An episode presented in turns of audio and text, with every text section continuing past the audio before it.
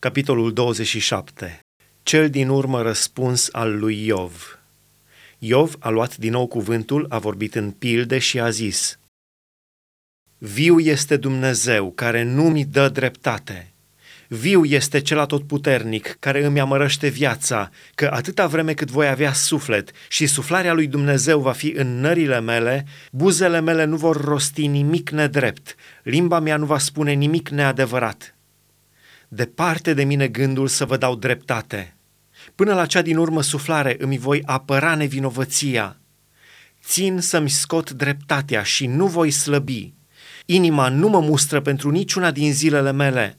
Vrăjmașul meu să fie ca cel rău și potrivnicul meu ca cel nelegiuit. Ce nădejde mai rămâne celui nelegiuit când îi taie Dumnezeu firul vieții, când îi ia sufletul?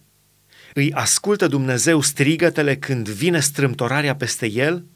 Este cel atotputernic de sfătarea lui? Înalță el în tot timpul rugăciunii lui Dumnezeu? Vă voi învăța căile lui Dumnezeu, nu vă voi ascunde planurile celui atotputernic. Dar voi le cunoașteți și sunteți de același gând. Pentru ce dar vorbiți așa de prostește? Iată soarta pe care o păstrează Dumnezeu celui rău, moștenirea pe care o hotărăște cel atotputernic celui nelegiuit. Dacă are mulți fii, îi are pentru sabie și odraslele lui duc lipsă de pâine. Cei ce scapă din ai lui sunt îngropați de ciumă și văduvele lor nu-i plâng.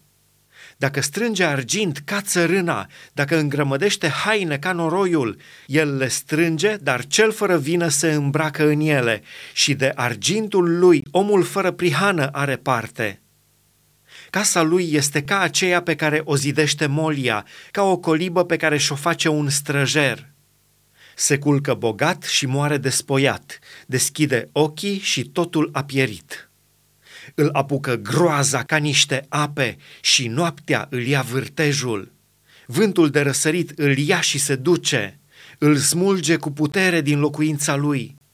Dumnezeu aruncă fără milă săgeți împotriva lui și cel rău ar vrea să fugă să scape de ele. Oamenii bat din palme la căderea lui și îl fluieră la plecarea din locul lui.